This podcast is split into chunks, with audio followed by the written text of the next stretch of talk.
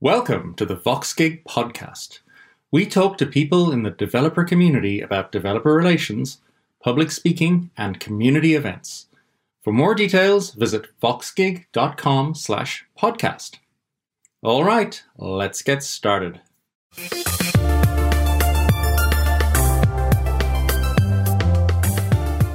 Welcome to Fireside with VoxGig, a podcast for professional and aspiring public speakers. I'm your host, Orla Shanahy of VoxGig, an online community for speakers and event professionals. We're here to help you get the most out of speaking, organising, exhibiting, and attending.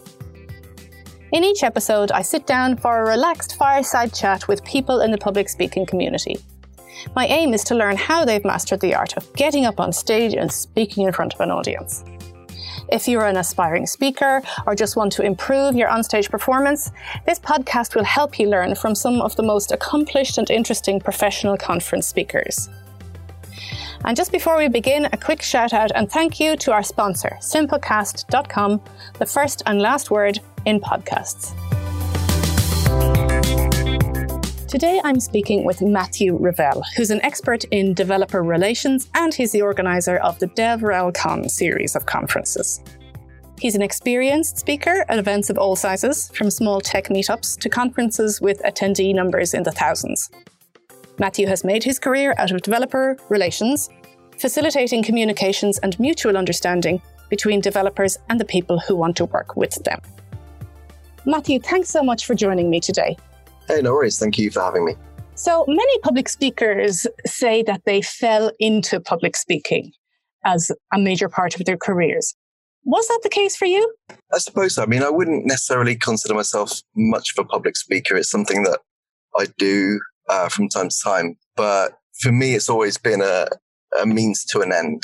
So I'm not someone who's gone out and, you know, joined things like Toastmasters and, and that kind of thing. Um, it's always been for me just that my job required it. And so, yeah, I did fall into it, I guess. Okay. So, can you tell us what was your first ever public speaking experience? And I mean, first, like even if it was something in childhood or whatever, how did it all um, get started for you? I remember doing an impression of Prince Charles in a school talent competition. Does that count? when I was about seven? Yeah, I guess it does. I yeah. didn't win. But, uh... okay. And um, did that give you uh, the bug for being on stage, for speaking in front of an audience? No, I don't know. I mean, I was always more interested in radio, if anything. And so for me, I, I really liked the intimacy of feeling you had like a one on one conversation going on with the person who was listening. So that was always my passion in terms of communication type things. Mm-hmm. But I suppose that I became used to speaking on stage just because it kind of cropped up quite a lot in my life. And when I was a, a teenager, for some reason, I decided to run a poetry festival. And so that involved a lot of, you know, being on stage, emceeing and so on. Uh-huh. Yeah, it always just kind of cropped up. And then when I moved into tech, I think I did my first tech conference talk in, well, again, then some friends and I ran a, a tech conference, a Linux conference between 2004 and 2006, 7, I think it was you know, there's a lot of emceeing there and, and, kind of just being on stage. And we were running a podcast at the time as well, which um, got a little bit of popularity. And, um, but then I guess the first talk that I did being paid to speak at a tech conference was in Limerick in 2007 at the university. The Computer Society there ran an open source technology conference. And I was there talking about a product that I was working on at the time, which was kind of a forerunner to GitHub called Launchpad and I was terrible, absolutely terrible. Um, I was very nervous. I felt like I didn't know my material. I got conference kind of anxiety beforehand, and then during the talk, I lost my train of thought, and then during the questions, I couldn't answer the questions, so it wasn't great. Oh dear. well, thanks for your honesty. You know, it's really, it's always interesting. There's always a little bit of Schadenfreude eh, when we hear other people, you know, making a mess of things on stage. Although I'm sure, do you find that even if things do go slightly wrong, that in many cases the audience doesn't notice or it doesn't bother them half as much as you think. Yeah, I, I mean, I found that at least the events that I'm involved in, the audience is on your side and nobody goes, well, I say at least in the tech world that I'm most familiar with, nobody goes into the audience wishing that the speaker's going to mess up in some way. So I feel like it's normally a supportive environment this is my experience as as me, and I'm I'm not saying that everyone has the same experience as me. So you know, I understand that this is just one person's view, but I found that people tend to be quite supportive. And if you do mess up, yeah, most people don't notice. And even if they do notice, you know, I think people tend to go into a talk wanting to get something out of it. So they're wishing well for you. Yeah, and that that is a nice thing when you feel that support coming from the audience. So from what you're saying, you let's say fell into speaking for want of a better word and it kept coming up. As you say, you kept getting asked or just finding yourself in situations where you were on stage. Did you ever get any training? How do you maintain your speaking skills? I did a broadcasting studies degree at university, which meant that I got some BBC training, but not so much in, in public speaking. I think, you know, I did hospital radio as a, as a kid. And then I did some bits and pieces for local BBC radio. I was one of those kids who always had a tape recorder and a microphone. Um, so I got used to the idea of speaking for other people who don't necessarily, you know, in a, in a context where it's not a conversation. Yes. And one of the things I think I've done is I've listened over, I've watched the videos of me talking and certainly when I was doing radio and things like that, I'd listen back and I, I became very aware of certain ticks and problems with, with the way that I was delivering the talk, such as staying and look and that kind of thing too often. But also that I was quite rambly sometimes and would elide words together so that you wouldn't really understand what I was saying. So I've had to slow down. I've had to focus on pronunciation, but that's not so much a case of necessarily training. It's just I've gone back and been embarrassed by myself and then try to make sure that I'm not embarrassing next time. Yeah. Okay, so you're largely self taught, really. And as you say, you've gone back over recordings and tried to learn from previous experience. That's really great. You speak mainly to tech audiences, developer audiences, is that right? Yes, I'd say so. Most of the people who attend the types of event that I speak at are from a developer background or certainly involved in the tech industry.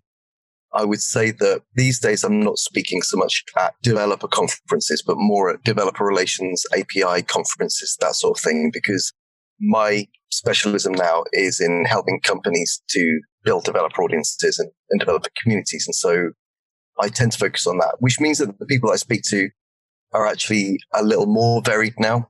Um, so there's marketing people, there's product people, sales people get involved in. You know, it's becoming quite a hot topic in the tech industry. How do you sell to developers? How do you market to developers? How do you build an audience with them? So yeah, I'd say that the people I, I end up speaking to has changed from purely developers to that more heterogeneous group. Mm. And so I'm imagining that you maybe have to vary how you speak a little if you're speaking to more mixed audiences I imagine there's quite a variety then in those kind of audiences, as you say. So, do you alter what you're saying or modify it in some way when you're speaking to an audience that's not all technical people? I think the content itself leads that. What I would say that is it, my experience of speaking to tech industry audiences, regardless whether they're developers or not, is they're very focused on getting to practical takeaways that they can then adopt in their own work. I would say that one of the things of speaking to developer audiences is that, you know, you need to show code, graphs, metrics, that kind of thing. You need to be able to say, I did this and it resulted in these things here. And it's how you can use it in your work life. Whereas with the slightly broader audience, I think there's still that need to be very practical to have the takeaways and so on. But, you know, you're not necessarily showing code and so on, but it's still very much about presenting a framework here are some repeatable things that we can extrapolate from experiences that I've had or people that I know have had, and that you can then put into your your work life. Mm-hmm. And I don't know if you've come across this, but I found that sometimes at, at conferences you find that people will effectively tell a war story. You know, say, mm-hmm. "Here's what happened to us," and that can be interesting, but it's less useful if they don't then at least end that by trying to make what they experience into something repeatable that other people can use. And so I'd say the difference between the developer and the slightly more varied audience is really just that you're not speaking up about necessarily a particular technology, you're not backing up with code and so on, but instead, well, I'd say still you're looking to give them the same kind of takeaways that they can then put into their own work.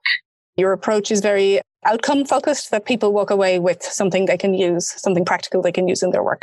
Well, I hope so. Yeah. at least that's how I see my job when I'm giving a talk Yeah. is that I'm doing the work to help those people make sense of what I think is useful to them. Yeah. And I think that's probably very good advice for anyone who's starting out or relatively at the start of their speaking career is to focus on the takeaways, you know, and to let that guide the talk. Let's talk a little bit because VoxGig is a very much events focused company. How did you first get the idea to start up an event? Uh, what was the motivation? Well, I used to work for a, a startup that's no longer with us, and a colleague and I were looking to create the European edition of their developer event, which we'd done a lot of legwork. We found the venue, you know, we had lots of ideas about what it should be like, and then the company didn't get the funding it needed, and the budget for that event was cut. So a year or two later, we decided to do it anyway, but ourselves. And so we did this distributed systems conference as a one-off. That was okay. It was a lot of work, learned a lot, decided not to do it again because really my passion wasn't there. What I realized was my passion was about developer relations. And I felt there wasn't at the time much being written or said about developer relations that it was really something that I could learn from as a practitioner. So I thought, well, I'll bring the experts to me and uh, hopefully get some other people to come along as well. And Yeah. it was in a co-working space above a supermarket in Shoreditch, so it was fairly low key. Uh, full budget for the, I say hour. I mean, it was me. I had a couple of friends helping out, but you know, the budget was no more than ten thousand pounds for the day. But we had people come from America, from Japan, right across Europe, and there's only a hundred of us there, but it was the start of something. And it, it, you know, it seemed very clear that we were, as a community, we needed something to come together, DevRel practitioners. And uh, then someone in San Francisco got in touch, who's now a friend, Tamao Nakahara, and said, Hey, I saw this thing you did. Do you want to do it in San Francisco? So we collaborated on that. And then the guy who came from Japan went to that one as well. And, and then we had a conversation. I was like, Hey, we should do it in Tokyo as well. He said, Yeah, let's do that. So that happened. And then so from China got in touch, said, Hey, we'd like to run this in China. So I was like, Yeah, okay, let's do that. And it's been fairly, you know, I haven't gone out and sought to to create a series of events, but it's grown organically. Yes. One of the things I love talking to people who run events about is this entrepreneurial spirit that comes across. Like, was- you know, in so many cases, it's there was a need here, we wanted this, so we just did it ourselves. It's fantastic. It dovetails so nicely with the whole tech startup world. So you're running four events this year, is that right? In widely distributed locations. I just wanted to ask you about the organizational side. How do you keep all that together? How do you organize that? Do you have much of a team? Or is it still mostly you? I made a decision very early on that DevRelCon should be a community event. Because as someone working in a role that led to me sponsoring lots of events, I kind of I could recognize the events that people really cared about and that gave us a return on our sponsorship versus those that were run purely for the money.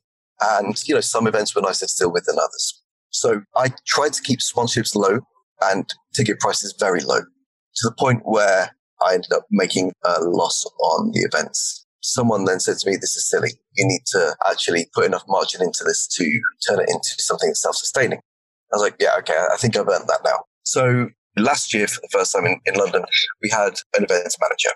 And now there's enough budget in it that there's actually a team of us now who are running the events.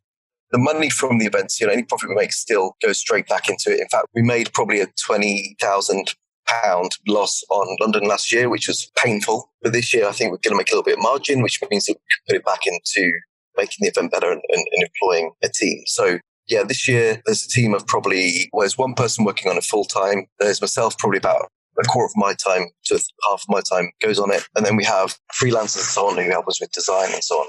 So there is certainly a team, but we try and keep things as, I don't want to say bare bones, but we want to reinvest as much as possible back into the experience of the event Mhm. while also being financially prudent enough to have a bit of margin left over that means that we get to do it again next year. Yeah.